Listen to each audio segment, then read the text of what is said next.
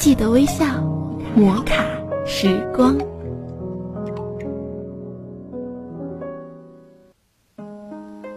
枕边风电台欢迎您微笑收听摩卡时光，我是盘子。今天我们要分享的是过剩的人生储备。在老家，我和亲戚们一起聊天儿，我的一位本家奶奶捶胸顿足地说：“那年不是说盐要涨价吗？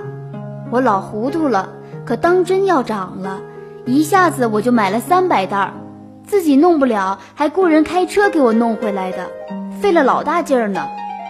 后来呀，这盐也不涨了，退也退不了，卖呢也卖不出去，留在家里自己吃吧，不知道要吃到哪辈子呢。这位奶奶如今已经年近七十，家里就老两口。如果这两位老人有幸活到一百岁的话，这辈子。恐怕也难以吃完那些盐。我想象着，两位老人守着一堆盐，每天一点儿一点儿的吃，就像守着一点点减少的生命时光一样。他们多想生命能够长一些，好把这些盐全部吃完。可是，也许就会突然有一天，他们就离开了这个世界，只剩下这堆过剩的盐。我想起有个人，有一次赶上袜子大减价，他一下就买了一百多双，说要留着这辈子穿。可是没过多久，他竟然患上了癌症，不久就撒手人间了。那些袜子，其实他根本就没穿几双。很多人都喜欢为人生做过剩的储备，除了这些一时冲动型的，还有很多是主动型的。他们生活的唯一目的，好像就是在为人生做储备，这也是他们的唯一精神支柱。我们常说“人无远虑，必有近忧”，人都有忧患意识，所以总喜欢提前为将来打算。年轻的时候，人们奔波忙碌，为了储备很多财富，以备老年之用。但是我们常犯的错误是。因为忙于储备，忽略了本来应有享受的美好生活，而过剩的储备常常让人生负重的不能轻松，到头来储备的那些东西丧失了应有的价值。我的外祖母一生节俭，几乎吝啬，她这辈子从来没浪费过一分钱。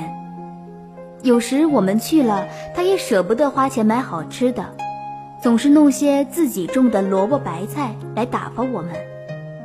冬天的时候，他还延续着二十世纪五六十年代的生活习惯，用一罐腌咸菜来打发一日三餐。晚上吃饭时，他不开灯，说是费电。儿孙们给他买了好东西，他会说你是败家子儿。他希望大家都像他一样，把钱攒起来。我偷偷地对母亲说：“我姥姥真像葛朗台，太吝啬了。”母亲嗔道：“你姥姥说了，她是为我们自己攒养老钱呢，将来老了不伸手向儿女们要钱。”我无奈地说：“儿女们又不是不给，何苦这样折磨自己呢？”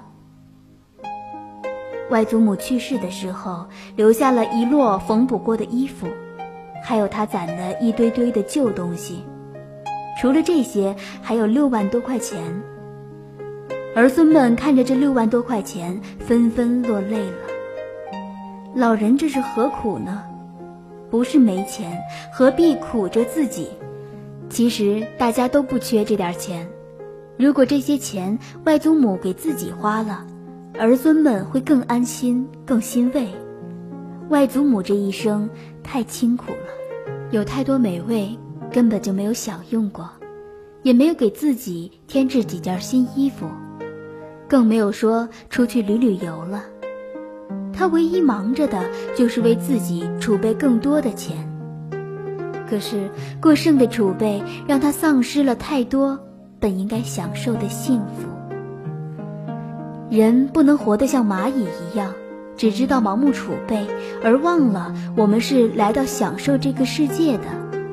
社会进步了，别做过剩的储备，把剩余的时间精力用来享受人生，让生命更加鲜活，更加生动起来吧。摩卡时光，记得微笑，我们下期再会。